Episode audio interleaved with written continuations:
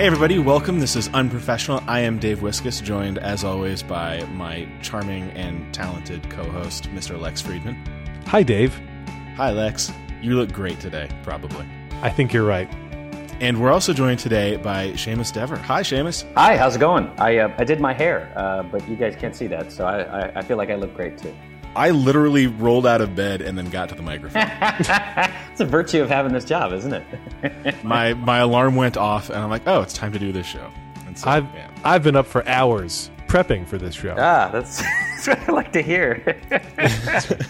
So, Seamus, tell the listeners who you are and what you do. uh, my name is Seamus Dever, and I am uh, 36 years old, about to turn 37 tomorrow. And Oh, wow. Uh, yeah, I'm, I'm an actor, and I have been since I was about six. And uh, I act on a television show called Castle for the last five years, where I play Detective Kevin Ryan. Well, two things. One, happy birthday. Thank you, thank you. Uh, and two, uh, huge Castle fan. And I, I'm pretty sure that a good chunk of our listeners will be too. Nice, nice. That's good. Keep me, keep me, uh, keep my mortgage paid. That's that's all I care about.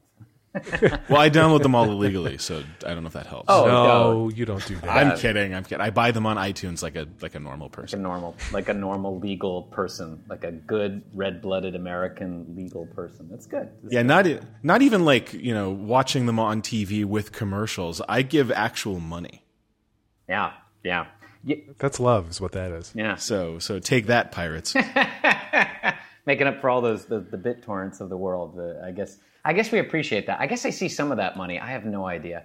I, I think I think I think Disney sees most of it, and I, I get like a couple cents here and there. I don't know. They always said that there was there was going to be one of those things that we fought over for years, and and yet those I get those iTunes checks, and I'm like, oh really?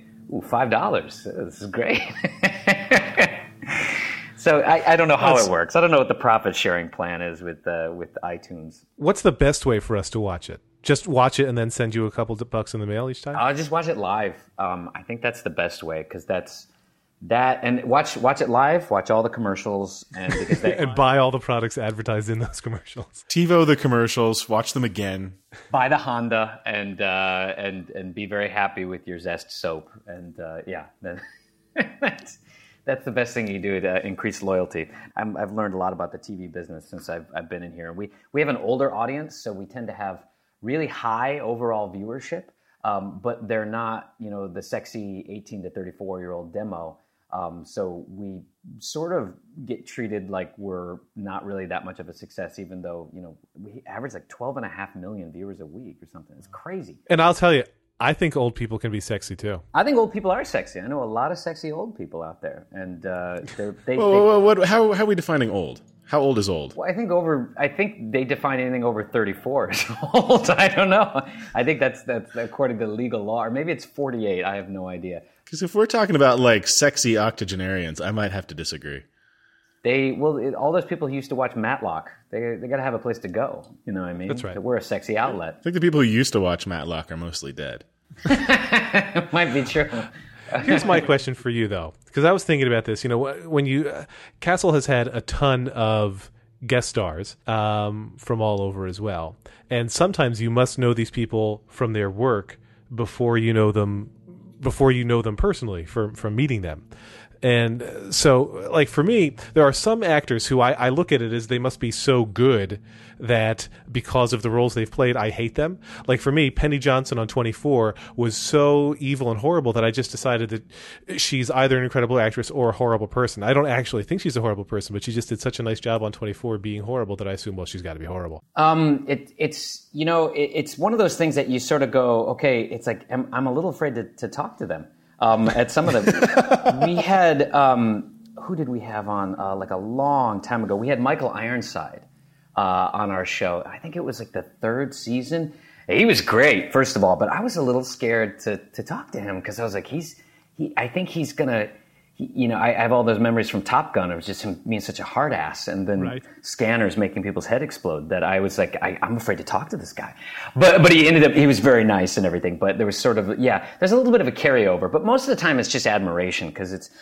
I always look at it like it. I, I grew up watching a lot of television and a lot of cable. We had HBO, And so I watched some movies over and over and over and over and over. So like um, Innerspace was a movie that I had recorded and I watched so often. And then you know Robert Picardo comes on our show. Um, he he guest stars from time to time on our show. He recurs as a uh, as a, a, coroner. And Robert Picardo, I just remember him as the cowboy from uh, from Innerspace, and it's awesome because then you're you're having this conversation and you're you kind of trying not to show that you're a fanboy because that, that, that yeah. I've, yeah. I've, learned that that turns so many people off. So I, I, try not to show any excitement, and maybe that's just sort of like a little casual in, uh, indifference that you know you you you get a little jaded after time. But I don't want to put anyone off, so I, I sort of play it cool and like, oh yeah, so great to have you on the show. And inside, I'm I'm kind of geeking out. But then he he asks me for my autograph because it's like his my daughter loves the show. This is her favorite show. Can I get a picture with you guys? And I'm like, oh my god, Robert Picardo wants that. So that brings it all around, and you go, oh, this is this is a different experience. This is crazy. These these people I grew up watching are now aware of my work, and so cool. How great is that? It's amazing. And Robert Picardo, that guy's been a small part of everything good. Yeah, he really has, hasn't he? Do you feel like you still get starstruck? Because I know for me, I think of somebody like like you had Dan Castellaneta on a couple episodes, mm-hmm. and for me, I love everything connected to The Simpsons of all time, and so, and I know just what you mean. Like you don't want to geek out and be like, "Oh, I just totally love you, and I think you're wonderful," and then you worry that if you play it too cool, that they're going to think you're being like overly cool and distant. So you have to find the sweet spot. Does, does just, it feel like uh, a challenge? Just pretend like you don't know how to pronounce their name. yeah, just and then it's a hum, a huh, huh.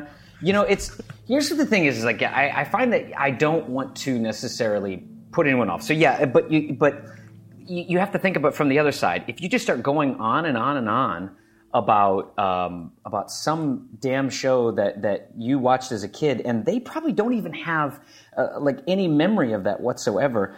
How are they going to reply to that? You know, they're going to go, "Yeah, that was a lot of fun, thanks," and that that's as deep as the conversation is going to going to be, right?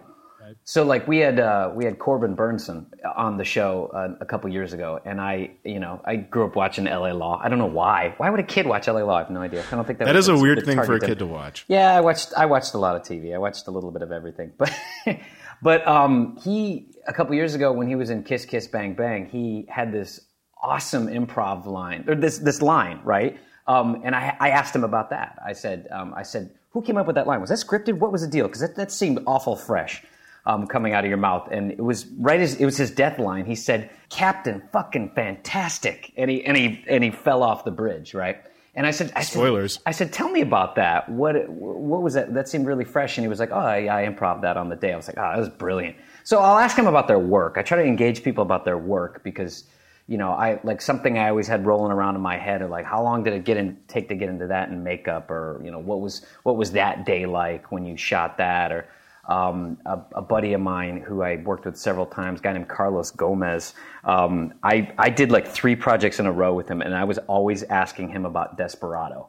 Um, he played, you know, the the henchman number one, basically, um, and he was great. But I kept asking about Desperado. I'm like, oh my god, I got to stop talking about Desperado. And I'm like, the main shootout in Desperado, how, how, many days did that take? And he's like, oh, well, we have an amazing DP, and it took us one day to film that whole thing. And I'm like, one day? So, you know, it's a lot about stuff like that, just stuff I've been curious because I, you know. When you were talking about uh, watching LA Law as a kid, it got me thinking that I also watched weird shows as a kid. I don't know that we had HBO, uh, but we had. um uh, we basically were allowed to watch whatever my parents were watching, ah. and they were always in to anything with police and anything by Steven Bochco, which meant you know shows like I don't know, uh, uh, LA Law or uh, Hill Street uh, NYPD Blue, Hill Street Blues. Yeah. But it also meant that we got to watch Cop Rock. And we did watch the entire initial run of Cop Rock until it was canceled. Yeah. And I loved it. For me, I was like, yes, I will watch any TV show that is musical based. And so if it's a musical TV show, I'm in. And I think that uh, none of them work ever, but I wish they did. it's so hard to put on a music. I mean, that's that's a lot of effort that goes into putting on a musical. You can't do that every week. It's it's got to be hard, right? Because here's here's the conceit. Here's the central conceit of of those shows. You have to be able to interweave music in a way that it's realistic. So, like let's say Glee. By the way, I was in show choir as a kid, and it's not like Glee at all. Big surprise there. Um, you know, I I, I have friends that are on Glee. Uh, I know some of the writers on Glee. They're very nice people. I'm glad they keep getting renewed and keep going. But it was nothing like that. And so when you see an episode where where some girl's like, "Here, I got to sing a song," and and then she turns to the band in the choir room and she's like, "You know how it goes, right? Here we go," and you're like, oh, "Bullshit! Come on." Yes. You know, what world are you living The right in? answer to "Do you know this song?" is everybody going, "Hang on!" They pull out their phones to look it up. Or, or, or pulling out their sheet music because I was in band. I knew what it was like. It's like, oh, hold on, let's get the um. Yeah, I think we did this like three weeks ago. That's more realistic. And then like the band's like, okay, oh this, what was the rhythm we did? Oh yeah, yeah, okay, okay. Someone count us off. Okay, we'll try to. And then the first time through, it's really sloppy, and they can't even get any singing done. Of because course. like the It should be terrible, The rhythm right. section can't get their act together. You know, so you're. Or she'd be like, you know, actually, could you start that in a lower key for me, please? Like, yeah, Yeah, I'm with you. that's a little too high. My favorite thing about Glee is I read this. Uh, I can't remember when I read this. It was, I think, probably still in the second season of the show. But uh, they were talking about the piano player who's been the, the main piano player throughout the series, and uh, he he was reporting that he had been told that his one direction for the show was that he hates the kids, and when you know that that's his one direction that he hates That's- the kids, it makes the show work on a, a new level, and I love it. a different And he would too, because those kids are so fucking smug.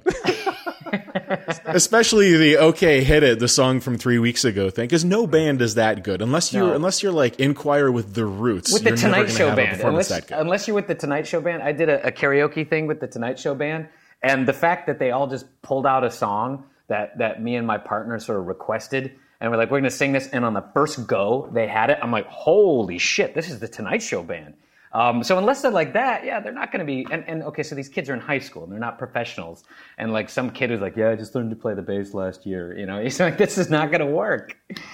Oh man, so their perfect pitch and their yeah, nobody's that good. yeah, so you, you you know to watch that show, you have to have go in there with it. As as my friend Nathan Fillion says, you can't you can't start pulling the threads of the sweater too hard because then the whole thing unravels. So yeah, you have to you have to sort of go, oh yeah, okay. But there's there's examples of this done really well. The uh, the musical episode of Buffy was put together really well. That was possibly the best episode of that show's run. I never, I never saw it. I was, I, I Oh. Even didn't if you don't watch the show. No, I didn't have TV for like like ten years because I was in school and stuff like that, and so I didn't catch. And Buffy was sort of crossed over, and then when I was out here, I didn't have a television for like five or six years. So um, I'm uh, I was I'm, late. I'm pretty sure it's on Netflix. Yeah, so you're running out of excuses. A lot of catch up. I need to. to It's catch up. time. I'm just catching up on Breaking Bad right now, so I, I feel like I I can I can I can conceivably have a conversation with someone about the zeitgeist of cable television now. Um, now that I'm almost caught up on Breaking Bad, for God's sake. So yeah. I, I went through uh, last week uh, finally because I'm not into like Lord of the Rings or any of that fantasy stuff, but I kept hearing about Game of Thrones, and Yeah. finally I got bored and I needed to watch something because I was just trying to take a little break, and I decided to watch an episode. And three days later, I found I'd gone through the entire three season run. Yeah, it, it goes quickly, doesn't it? TV TV got really good. Yeah, TV did get really good. You know, and that's a good thing for everyone. That's sort of like all the all the tides have raised, and everyone is forced to kind of keep up their game because it's you know cable. The Emmys, the Emmys are they should call the Cable Ace Awards because that's what they are now.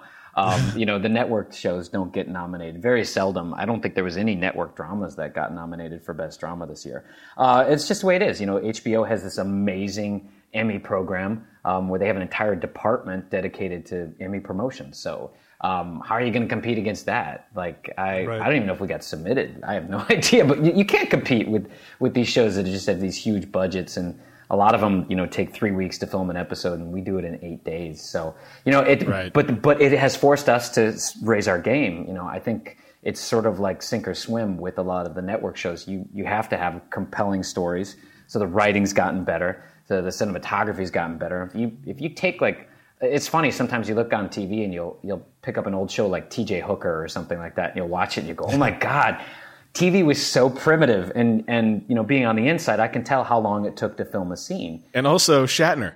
Oh yeah, well, he's actually not bad when you look at it. He's he does a thing, and he's but he's engaged, and you can tell he's you know working quickly and committing to something very quickly. So there, there's there's a Oh, I'm not. there's a talent there. yeah. Yeah, I'm not poking at the guy. He's incredibly. I'm a big Shatner fan. I don't know necessarily about TJ Hooker, but like, uh, did you hear he put out he put out a record in uh, 2004, 2005 With Ben Folds? Has Been. Yeah, yeah. Ben Folds wrote most so of it. good, way better than that record should have been. Way better than you would have guessed a William Shatner album could be. Well, I was a fan of the Transformed Man uh, in college, and my, my roommates and I we uh, we would like to uh, we, we would sit around and listen to the Transformed Man, and uh, his Mr. Tambourine Man was particularly frightening um, because we would do a thing at the very end where he he screams Mr. Tambourine Man. Have you ever heard it? You ever heard that recording? I don't think Oh, I've ever heard it all the way through, but I have heard it. Well, he did this crazy thing where he was like, okay, I'm going to do a monologue, and then we're going to segue into a song where I'm going to do a spoken word version of a song. So I think he does a speech from Cyrano de Bergerac, I believe, um, and then segues into Mr. Tambourine Man uh, by Bob Dylan. And so he, at the very end, he, he's like, he's like, and he talks about it. He's like, it's a drug song. Mr. Tambourine Man is a, he's a he's a drug dealer. He comes to the neighborhood, and and he, he comes to him and says, Mr. Hey, Mr. Tambourine Man, I'm not sleepy, and there is no where I'm going to.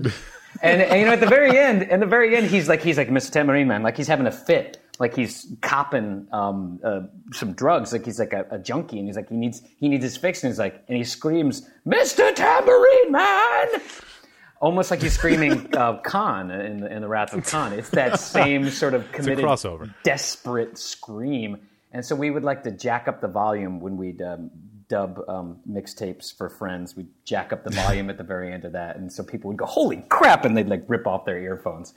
Uh, There's a guy you do not want to take to karaoke. Ah, he's brilliant. It's it's amazing. But but uh, you're right. I did like what he did with Ben Folds because there were some original songs there, and, and I I love Ben Folds and Ben Folds Right, Five. exactly. And so the the songs were just uh, pretty damn amazing. Especially the But one when he's know- talking to his daughter. I, it's really meaningful. Yeah. Like holy crap. I totally agreed. I love that song. I love that whole album has been. But what I want to know is who told William Shatner that he can't sing because he has clearly decided that he can't sing. And on all of his albums he does the spoken word thing.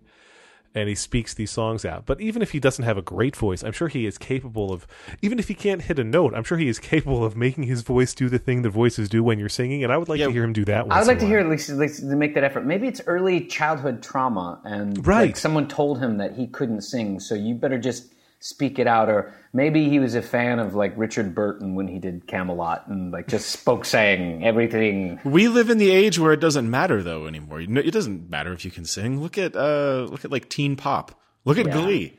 You don't have to be able to sing to be on that show. You just go, you you sort of sing, and they'll fix it with computers. I accidentally caught. Uh, I don't know how I actually got to watch MTV a couple weeks ago, uh, where it was actually nothing but videos. Um, I don't know what Whoa. station that was on. It was rare. I was like, wait a minute, Was the Twilight Zone station? it might have been. It, I think The it Fringe been, Universe MTV. It might have been MTV Two. Remember when MTV Two was like like the fringe stuff, like the alternative was like the only place you could see Radiohead videos Yeah. being played. Well, now MTV Two has been taken over what what MTV used to be, and so I I watched a lot of like Selena Gomez um, videos just to sort of go, huh, that's that's what they're doing now, and this sort of dead behind your eyes look that she sort of looks out into the into the world, and she's just very pretty.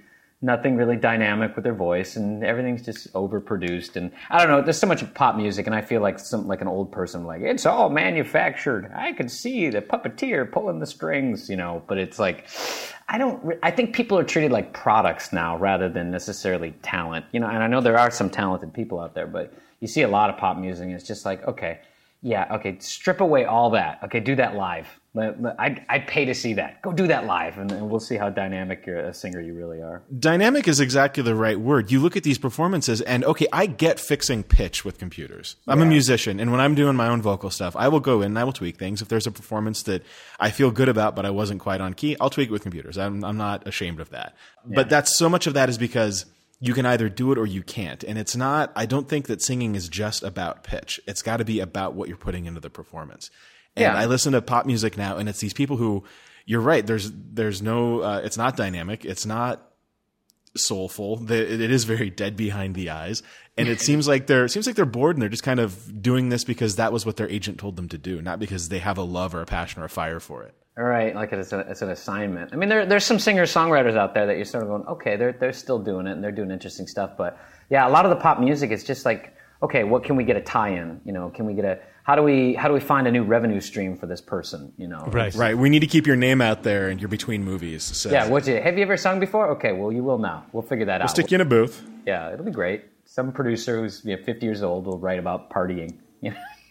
This probably like- isn't a fair comparison, but I was uh, I saw a thing with uh, I forget his name, the McLovin guy. He was talking about um, doing the new Kick-Ass movie, Uh-huh. and he was saying that they uh, he was really excited for all the things he got to do because they brought in an acting coach for him. and I had to wonder, like the stuff I've I've seen him in, it seems like he kind of just plays the same character and everything. Yeah. And so for them to bring in an acting coach, and again, this is probably isn't a fair comparison, but the idea of you wound up doing something, now you have to get good at it.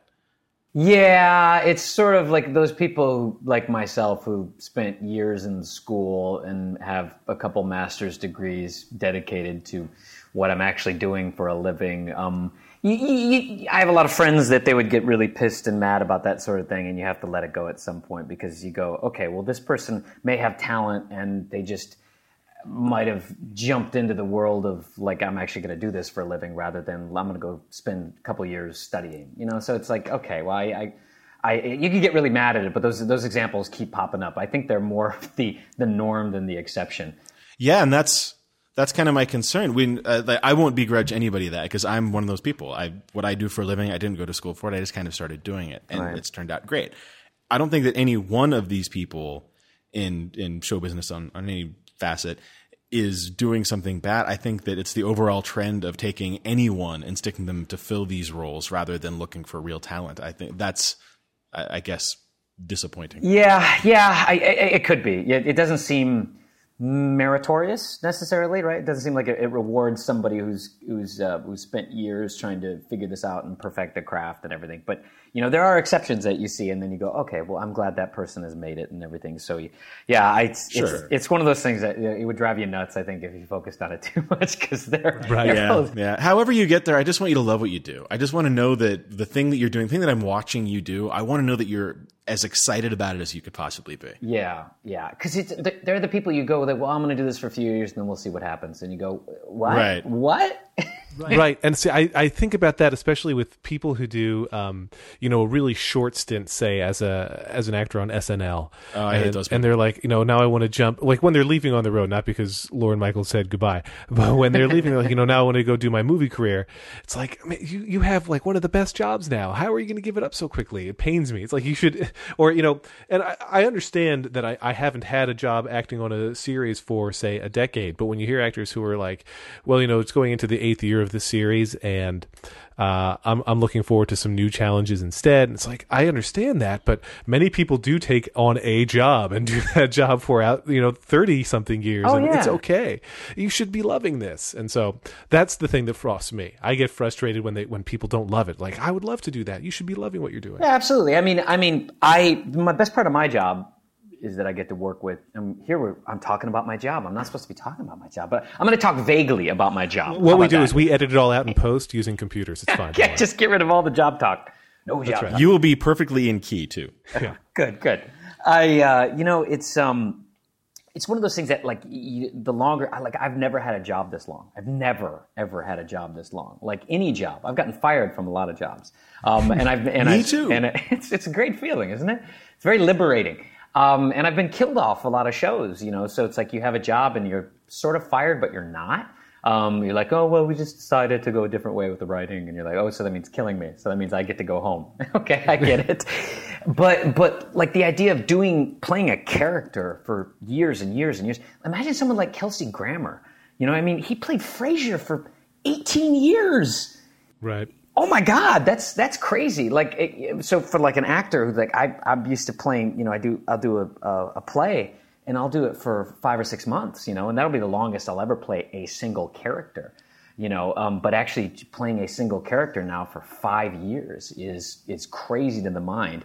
And i pretty much do the same thing every single day. So yeah you want new challenges. You i mean mostly what that is is the actor saying like i want the writing to change um, I want I want them to throw something new at me, a different challenge that I, I won't be just doing the same thing that I'm very good at on the show. You've got a good perspective there because to me, when I hear an actor say, like uh, Jason Segel was talking about How I Met Your Mother and whether or not he'd stay on with the show, and he he wound up staying, but he had talked about not feeling like his character had anything to do. And what I hear when he says that, and I'm a big fan of the guy, but what I hear when he says that is, I want to go do something to be more famous. Oh, well, you know, I think it's more like I, I wish we would break out and do something unexpected, but that's not network television. You know, that's cable television. you can't just explode a show. It's like all of a sudden, I want. Uh, Jason Segel wants his wants to divorce his wife on the show, and he's just the single guy again. Like, okay, well, there's a lot of people who would probably say, "We like your relationship. We like you guys, you know, being settled." And I think they're like in a house in the suburbs, and you know, we we don't want you to be the single guy anymore. We want to show the challenges of being a dad and those sorts of things, right? So, you know, it's it's sort of like, okay, but you know, we can just shake everything up. We can make this an etch a sketch and we'll just shake the goddamn thing apart and then all of a sudden we'll do something different. And you can't do that on network TV because that means new sets that you have to build. That means uh, a loyalty, a, a certain of your audience that you're going to just totally alienate by, you know, him breaking up with his wife or something, you know, or or if my character decided that he didn't want to be a cop anymore, well, you know, we can't really show that anymore. The show's about cops solving murders, so it's like okay. No, what I want is the HBO version where your character like murders one of the other characters, mm. and like then you're on the run. and You spend a season trying to hunt you down as the villain. See, Actually, I want that on How I Met Your Mother too. I, yeah, I want Marshall to murder Lily, and then he goes on the run with Ted. and then and then the, and then the next season will be like like they're in jail and they're learning to like the whole thing will be about them in jail and just learning how to survive on the inside now now that they have a life sentence and sort of the progress he becomes like a gang leader of some sort of white supremacist uh, group you know. So and then twist ending the the lawyer gets murdered and is replaced by a new lawyer who turns out to be the mother. So it all gets tied up. That's amazing. Uh, it all just wraps it together. It's, it's amazing how they I should be writing for TV yeah I mean that, so so you, you can do that on on cable you know. Well they'll just blow up a show and totally move it to somewhere else and kill off all the other characters and keep one guy, you know, but but you can't you can't do that. You alienate your audience. You know, if your audience tunes in and they and they go, "What the hell happened to my favorite show?" Um, then you're not going to survive for very long. I think it's it's a there's a comfortability uh, with with network TV that you have to sort of and and the frustrating thing is you're getting paid very well um, and get to have a regular job, uh, but but it's also that you're like all this this drive that you had to get you to this point where you have a job like this you, you're supposed to just sort of turn off the spigot you know and sort of say yeah. say like well i'm fine doing this the rest of my life and you go that's that's a good point. And, and, the the divide between network and cable it might be that, that it, it has so much to do with that sponsor relationship. Yeah. And speaking of sponsor relationships lex. Why don't we take a break to acknowledge this episode's fine fine sponsors? That was Agreed. a damn fine segue. Well, first up, Dave, is Hover, a new sponsor to the show. I genuinely don't know what this is, and I'm super excited to hear about it. Uh, well, I, I was super excited to start working with them because I have been moving all of my uh, my websites from my old host to uh, to a new one. I'm actually to, to former sponsor Mac Mini Colo, and I was realizing I got to get my domains all in one place because right now my domains are registered all over the place. So Hover is a domain name registrar. oh, really? Hover believes that everyone should be able to take control of their online identity with their own domain name, and they make it easy. So they've got .net, .co, .com motherfucker. God They've got it. .net, .co, .com, .tv, .country codes, and .just about anything else domain names. So uh, they've got they take all the hassle and friction out of owning and managing domain names. I've registered domains all over the place. I'm sure you have too. Many of our listeners likely have. I've I've got all my domains registered in one place, but it's kind of an embarrassing place, and I'd like to get that squared away. Most of these uh, places, most domain name registrars have horribly shitty websites, and yes, Hovers is very lovely. It is made by people who realize that you care about life and want to enjoy yours. Uh, so they make it. they they offer they say, this is what they told me to say. They offer smart, easy to use, friction free, and powerful domain name management tools. Now that's true. I had to do a bunch of transfers, and a lot of times, if you go to register a domain or transfer a domain, you start and it's like it's four cents to do this registration, and then as you go, they're like, by the way, you need this mandatory option, which is an oxymoron, and this add-on, and here's this upsell, and by the end, it's like forty-seven dollars. Hover doesn't do anything. Yeah, because you got to get like the uh, the anonymous right. thing so that your address doesn't show up. Exactly. Hover does none of that upselling. They give you there's no heavy-handed upselling or uh, aggressive cross-selling. They don't do that stuff. They don't hide functionality or make you pay extra for things that should be included, like WHOIS privacy and subdomains and URL forwarding. So uh, it's here's what's really cool. They also have this custom valet service, and I can talk about this custom valet service because I used it. First of all, you call them up, and there is their policy is there is no hold and no wait and no transfer phone support. So you call, and a person answers. Uh, the number, by the way, is 866-731-6556. They're open Mondays to Fridays, 8 p.m., 8 a.m. to 8 p.m. And a live person who I talk to, I'm like, here's the domains I want to transfer, and they're like, we'll take care of it for you. And so they went into my old registrar and they set the things up there, and they went into their system and did theirs. I didn't have to do anything except tell somebody over the phone what domains I wanted to transfer, and then they just did it by magic, and it was awesome. Uh, Hover is a part of Tucows, which has been around since 1994. It's one of the largest domain name registrars in the world. And uh, I remember those guys. you're going to go to hover.com slash unprofessional. And folks who go to hover.com slash unprofessional save 10%. Just saying. Man, I love it. I love it when the sponsors give us a promo code. I love when people get cheap stuff. That's right. I don't mean cheap in quality. I mean, I mean, I love when our listeners get a good deal. Right. I love that. It's awesome. And so as soon as you go to hover.com slash unprofessional, it's going to redirect you right back to hover.com. You're like, wait, did I do something wrong? But you'll see there's this a little bar that says promotional code unprofessional activated. You'll be good to go. It's going to be wonderful. Sounds great. I'm going to have to do this because uh, I, I don't want to say which registrar I've been using, but um, I will say that they're uh, It's the elephant in the room, the, the dead murdered elephant in the room. the murdered elephants and uh, misogyny is kind of their thing. yeah. Which would be a great episode title. The other sponsor, We've got other more? wonderful, fine sponsor today is a- an iPhone game, an iOS game called Optia. Optia is a beautiful and intuitive puzzle game for iOS about reflecting light. It looks simple at first. Each puzzle starts with a laser and one or more targets arranged on a hex grid. You Not a to Lex grid, but close. right, not not pod hexing. Yeah. Uh, the more, one, or, one or more targets are arranged on a hex grid. You need to you need to place the mirrors on the grid so that when you fire the laser, the beam passes through all of the targets. And that that sounds really simple, but when you look at a hex grid, trying to get a beam of light to hit one of these mirrors, then bounce to another mirror, it's uh, it's it can be a little bit tricky. And it's one of those puzzle games, you know, because you and I both played it a bit now, where you start and like, well, this is kind of ridiculously easy, but you realize they're just sucking you in with a couple training levels, basically. And then all of a sudden it's like super complicated. You got to figure out, wait, I got to angle this one just right and bounce it off this other mirror. And it's, it gets intense pretty quick. Yeah, one of my favorite things about puzzle games, and I'm a big puzzle game fan, especially things. This kind of reminds me of uh, like a tower defense game without the tower defense. You just you're just kind of shooting at things. So if if you like the shooting at things part of a tower defense game, this might be for you. But my favorite thing about puzzle games is the way that the good ones will start off making you feel like you're you're the master of the game, and before you know it, you're sucked in because you're angry about how how you haven't won this level on the first try. Right. So Optia's mechanics, they stay simple, but there's a huge amount of depth and a variety to the puzzles. As you advance through the 100 levels of the main campaign, new types of solutions requiring clever and unexpected new ways of configuring your mirrors will start to emerge. After 90 levels, you'll still be discovering surprises, new dynamics you never thought existed. And when you've solved enough puzzles, a, a level editor will unlock for free, letting you create and upload your own levels. You'll also have access to over a thousand levels created by other players, all sorted by difficulty and rating. Well, this app sounds like it's got to cost $57. Uh, well, it would it would be fifty six ninety nine if that were the case. This is the App Store, remember? But no, no, Optia costs only just two ninety nine, and it's a universal app, so you only buy it once, but you get to play it at full resolution on any iOS device.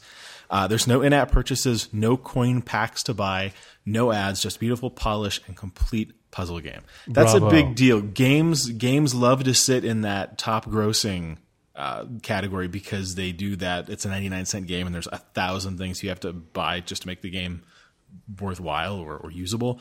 They're not pulling any of that crap. Just a game. You just buy it and you own a beautiful unencumbered game. You know what you should do? You should go buy this game just because they're being good people. That's right. We now, should where can I this. see where can I see screenshots in a demo video? Man, it's it's like you know what I'm going to say next. to, to see screenshots and a demo video, go to optia.co. That's O P T I A dot co, or search for Optia on the App Store.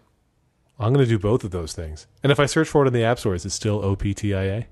Uh, yes, yes. And uh, my note here says, please spell out Optia, which I almost said out loud. but I didn't. I'm Ron Burgundy. All right. Well, thank you to Optia at optia.co and to Hover, hover.com slash unprofessional. Two great new sponsors. Love them both. They pair well because while you're uh, waiting for the hover people to go and magically get your domain sorted out, you could play some Optia, kill some time. Yeah, it's a pretty good idea. I just love, though, you call up Hover and they answer the phone instantly. It's amazing. There's there's no like dickhead wait through a system press buttons thing. No, no, it's rings and there's a human on the other end. I couldn't believe it. That would freak me out. I don't even think I get that when I call you. Well, I've got assistants with assistants. Swimming in assistance with their own condominiums. We should get back to the show. Mercifully. but I have a, another thing I want to talk about, shifting gears a little bit. Yeah. Uh, I do. We have we employ a crack research team of me using Wikipedia, and I learned that uh, you and I believe your wife, who's also on Castle, uh, are vegetarians. Is that right? Yes, yes, we are. We are. We're vegetarians. Uh, I uh, I want to know why, because there's different reasons that people do vegetarianism. yourself. And I want to know: Are you like? Is it a, a moral grounds? Is it a health thing? Like, what's what's your take on vegetarianism? Lex Friedman demands answers. I need to know now. Tell me why you don't eat meat. Um, I it's totally moral grounds. I mean, it's totally uh, a moral decision that I made. I'm actually uh, it's uh, my 10th year anniversary. I think in August uh, of, of wow. being a vegetarian. So um, it's one of those things that I oh um, I my, I grew up uh, in a vegetarian house. My dad uh, has been a vegetarian since the late '60s. So for me, the concept of someone being a vegetarian wasn't like you know an alien landing in your home who uh, demands salads every meal. Um, for me, it was more like, oh, you could do this, you could survive, and you know, I saw, I see the things my, my dad eats, and they're he, he still loves his bean and cheese burritos and his uh, his cheese pizzas with mushrooms and um, sort of one of those things that I was like, oh, okay, you can do this. It's not, it doesn't have to be. I mean, yeah, I, I loved the taste of meat. Um, I, I, I still smell, sometimes I'll drive down certain streets and I'll, I'll smell that sort of charbroiled burger, like, like coming off the grill Yeah. somewhere. And I'll be like, like, oh man. Or the worst is like they, they have these clubs here in LA. Um, and late at night on Saturday, they do this drunk food thing where they'll just they're these dudes who just cook on like hibachis, and it's just it's just like hot dogs wrapped in bacon, and that that smell with onions on the side, and so that that smell just sort of broadcasts out to everybody who comes out of the club who might be slightly tipsy and and want to or very tipsy and wants to just eat like five of those things, and you can smell that and you go, mm, God, that smells really good, and so it, it wasn't even a matter of the taste. I know a lot of people do that, you know, become vegetarian because of the, the texture and they can't imagine those things in their mouth. And but but for me, it was like I I sort of came to a point. I read the book Fast Food Nation, um, and prior to that, you know, there's a place on on the freeway on the five freeway as you head up north if you're going up to like Sacramento or San Francisco, and um, you you pass this farm that's just freaking huge and it's just miles and miles and miles of cows and it smells terrible and it's awful and it keeps going and i remember driving past that the first time when i moved out to, um, to la and, and i was just like oh my god all these animals are going to die. Um, they're just going to be killed. All these thousands and thousands of cows they're just going to be murdered. And I, I felt really terrible about that. So psychically i was sort of like uh, you know what? I bet i can do something about this. And you know, then years later, reading Fast Food Nation, I uh, I was like, wow, this, this is just terrible. All the way that these, these people are treated, and people are getting sick, and E. coli, and all the migrant workers that get abused for this, and have limbs chopped off because you know the the processing goes so quickly. And I said, you know, this is a machine that I don't necessarily need to be a part of, and so I sort of made a decision that I don't want anything to die for me to live. Um, and that's really where the moral choice came from. I can hear Lex's mouth watering from here. no, this is what I was thinking. I was thinking that I think if I were better at eating fruits and vegetables, uh, that I would probably be a vegetarian. Because what I do now instead is I eat meat and I feel bad about it. Um, guilt, immediate guilt. right. That doesn't that doesn't slow me down. It doesn't it doesn't stop me from you know taking seconds or whatever. But it you know so but that's that's my approach is that I eat and I feel bad about it. And my kids, I, I have three, and my my older one is usually uh, for a while. Let me let me step back. For a while, the kids think about chicken and chicken as two different things. So there's the chicken, the animal, and then there's the chicken that they eat. And That's how I work. Right, and they don't think of them as being the same thing at all. Or, you know, they were learning the song "Under the Sea" from The Little Mermaid, and she was like, "But he's acting like the fish in the sea are the same as the fish that we eat. That's crazy. That's insane." And we, uh, when they were younger, I didn't dive into it. So now my six-year-old, I think, one day could end up being a vegetarian, although she'll also need to eat more vegetables first, and that's fine if that's what she wants to do. But for me, it's I have literally seen a therapist and a hypnotist in an effort to be less pathetic about eating vegetables. I have weird. like five vegetables that I can eat willingly right now, and I, I would need to grow that number before I could ever give up meat. Gotcha. I mean, it requires there. It it requires a little bit of, of adventurousness in, uh, in in going out and sort of saying like, "Oh, this is a daikon radish. Oh, what's that? I've never had that before. Ooh, quinoa. Ooh, chia seed. You know, and all this stuff. Just just take a trip to Whole Foods. I think is what it is. I will eat quinoa. And they- what I what I've gonna done is I've um I've I've uh, gone to guard what do they call them the the outdoor oh the gr- food market farm farmers market Farmers that's the markets, word yeah. I've go to farmers markets and that's where I try new foods that's where I learned I like strawberries when I was like in my twenties See, I want to be a vegetarian, but I keep forgetting. Like That that sounds ridiculous, but like I I forget that things are meat. Like I'll I'll go to a one of these trendy hamburger places. I'm like, oh, I'm going to go for the vegetarian option. I'll have the turkey burger. Wait, They'll be like, wait a minute, that's not. shit. what have I Turkey done? is still an animal. Well, they, there's this thing in America where it's crazy. It's like, and I don't know if this comes from people being in the depression, um, and then like passing this on to their kids, and then passing on to our generation, where it was just like, if there's not meat in a meal, it's not a meal. You know what I mean? Right. Like, You have I- to have the protein and yeah, yeah, yeah. yeah, there has to be something like, well, how are you going to get grown just eating, you know, potatoes? And, and that, it's like, well, well, you know, who says that eating potatoes is any damn good for you in the first place? You know, what I mean, it's like, okay, okay, uh, why don't we have something balanced and eat some beans? And why don't we do something like that? And it, that's not hard. And people existed on these these diets for, for, for thousands of years, and yet we're acting like it's like, well, unless I have some cow in there. And, you know, I think it, so I think it's a reaction of like, for so many years, people ate poor. You ate But now we're in this vegetables. cycle of it. There's like Yeah. the fast food culture. Every fast food value meal is built around the meat item and then the starch item and then your sugar heavy drink. Yeah. Or you go like buy uh, prepackaged meals even at the grocery store and it's always like the same thing. It's like burger and fries or meat and potatoes of some kind. Yeah. Now here's here's the deep question that I have, and I, I think this has the potential to sound obnoxious, and I really do not mean it to at all. I'm genuinely I hope it does. Concerning about it, think, genuinely thinking about it. You've built it up. I'm excited. Good. So everywhere uh, the other animals in the animal kingdom eat meat, and we don't think, boy, that lion is such a dick for eating the gazelle or whatever it is. and so I feel like you know we've evolved and and we have more self-awareness than the rest of the animal kingdom i suppose but how come it's okay for the other animals to do it but not for us to do it what do why do they get you know why do they get allo- why are they still allowed to have burgers just really I raw and fresh versions You're you're right in that we have evolved to be meat eaters. We have binocular vision. We are predators. There's all of that. But we've also developed morality and the sense of self to not want to kill everything around us. Yeah, I think it's evolution, right? I mean, look at what we did to the megafauna, and we go, "Hey, look at this big fucker. He's he's huge. Why don't we just take this mastodon down, and we'll just eat um, ah, just the good parts, and we'll leave the rest." You know. So, like, I think I think for thousands of years, people they they behaved like that, and they were like, "We'll take that thing down," and now we don't have any megafauna left. You know.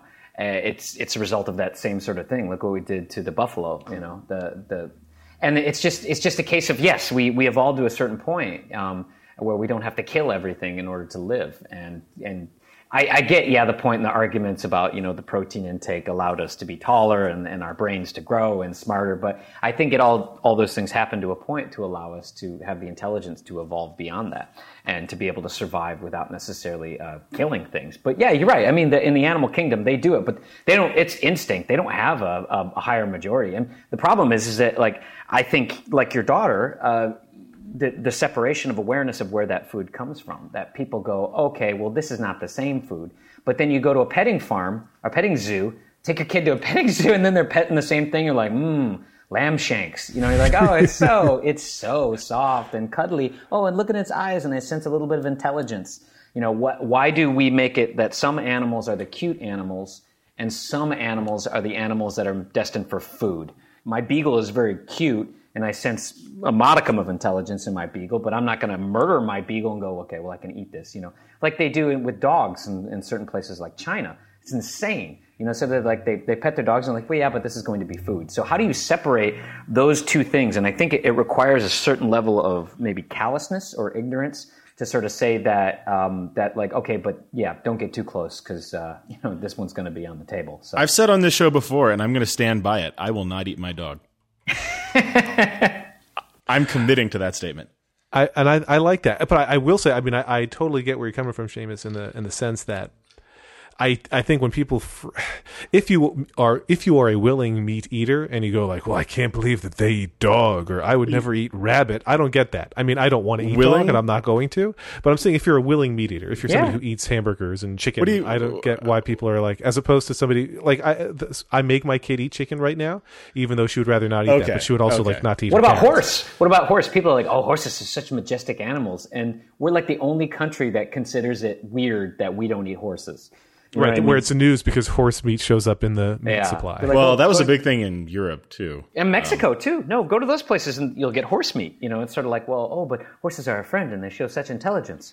You know, it's like, yeah, and they're good to eat too. So, like, Well, the, the, the, divide? the thing you in Europe was like, uh, where was it? Like maybe Dutch beef or something. That was Well, they wanted to know that they were buying horse. They didn't Right. a I don't. I don't Oh. think that it was they were offended by horse necessarily. Although I've you know, traveling around think Europe, traveling around Europe, I've never been offered horse meat.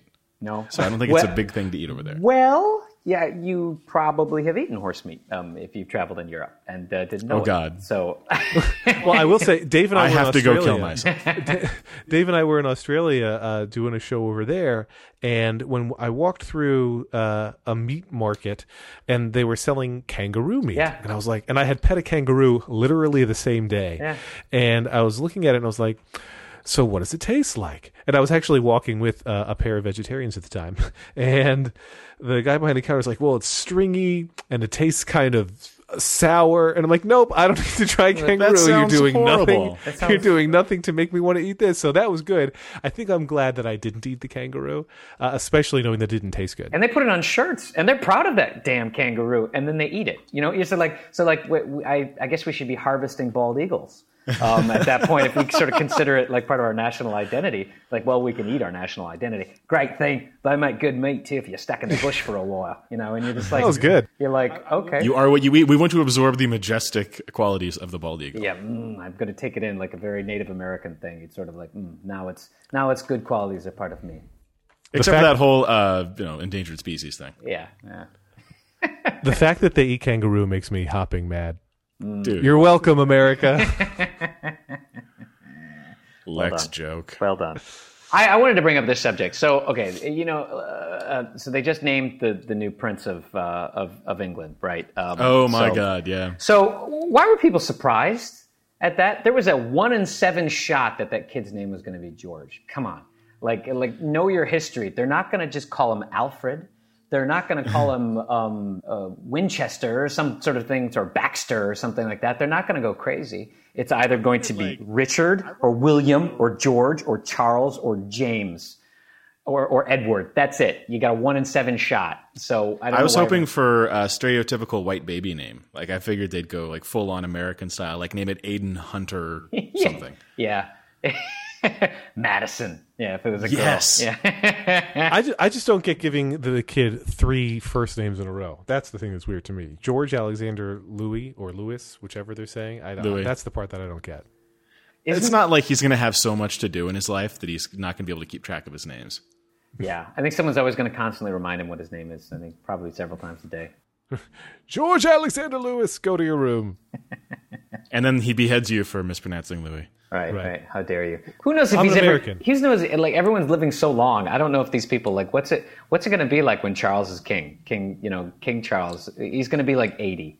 Um, and his mother, his mother who like lived longer than any monarch in history. Seriously. He's going to be like, okay, I get like three years as king. I do miss the drama. I mean, not that we were alive for it, but I, I wish we could go back to the drama and intrigue of, you know, which descendant to the crown is going to kill the person above him to get to that line sooner. Like, can you imagine if Queen Elizabeth II was constantly on guard that one of her kids was going to kill her to get to the throne? That would be this exciting. is this is what I want. This is that HBO thing again. Game of Thrones. I would be so into this if they were murdering each other. a like usurper, like a poisoner, someone. Right, you know, yes. Yeah. Yeah. And royalty, isn't that what Castle's all about? Right. I want, I want, I want like Prince Charles, like, you know, killing other monarchs or other what, royals. Yeah, just to consolidate people- his, his rightful heir to the throne. Yeah, I want the the War of Roses. Yeah, we, we want that. Yes. what happened to those days? The good old days. Ah, we're so civilized now. I, I think that I think that the, the there's a lot of those people that are loyalists to the throne and everything, but they're they're they know that they have to be really traditional because if they do anything to get people upset, people go, wait a minute, why do we need royals anyway? They don't really do anything. They're sort of just figureheads. They don't pass laws. They they cut ribbons and they show up to things and they they they you know hit bottles against ships, but like really what do they do? So I think they're very careful about behaving, not doing stupid things and everything that people would go, you know what, these royals are obnoxious. Let's get them out of here. if I lived in England, though, it would just make me crazy because now they have got nothing. They- They've got no reason to be the monarchs other than their bloodlines, and so it just would fill me with this insane jealous rage. Like, I, if I had been born into their family, I would be rich and set for life. So I think that part, I feel like I could never totally get behind the monarchy, even if they were my queen or king or whatever, because it's just it's the unfairness of it all really bothers me. There's no merit going on anymore. No, no, yeah, it's just sort of those uh, the, the divine right of whatever of uh, your family being the the one that could usurp or kill um, to get your family in power, just like Game of Thrones. even the countries, even the countries still left on the planet that are kind of uh, backwards and maybe left a little bit in the dark ages. I got to be really careful not to name any of them. Uh, but even even countries like that, we still don't see this kind of intrigue. It's like all the worst parts of the dark ages, but none of the fun stuff. Yeah, yeah, we don't get any of the big explosions or any of those sorts of things. Yeah, ah, the intrigue. Yeah, but um, yeah, it's it's a it's a funny it's a funny thing, isn't it? Yeah, I'm a king. Really, what do you do? Um, I, Not much. I, I opened a shopping mall the other day. Um, so it's like those are, your days are filled with those activities. kind of like being a, a senator, I guess. I guess, yeah, they don't really do anything, do they? I think both have that, that same thing. like, what do senators Sit do? around and argue. Although I will say that unlike some actors I know, the senators seem to be happy to stay in their jobs forever and ever, even if nothing ever changes. They want to stay in those jobs forever and ever. It's get get in and stay there. Yeah. and Kevin Spacey says something like that on uh, on House of Cards. He talks about how there's some people who want the money and some people want the power, but the power pays more dividends. He says it much better than that, but mm, mm, mm. the senators know what they're doing. That's all I'm saying. Maybe some maybe some of those guys are just looking for steady work. Just keep getting elected, keep feeding your family. Just keep going. Stay in power. Do whatever you need to do. Yeah. Yeah. I don't know. They don't really seem to pass laws, so I have no idea. I think it wasn't there some report the other day that like Congress is at like an all time low. Like it has like a disapproval rating of like eighty three percent or something crazy. Yeah, It's it's Right. like- ridiculous. Ah, and they've gotten less done than ever. Yeah, It's great. I would just like if, if you're a member of Congress, you just feel I, I can imagine, you know, the ones who actually believe in trying to do something just being terribly frustrated at just how everything's so old boy establishment. They're like, okay, and it's you- so stagnant. yeah, Maybe maybe uh, this whole uh, royal baby thing could be good here in maybe thirty years or so. They uh, he takes over, and uh, maybe we go to war with England again and shake shit up yeah. I think that's. I say we go to war with him now. Right now, he's easy to beat. preemptively. Yeah, this is the time to attack that baby.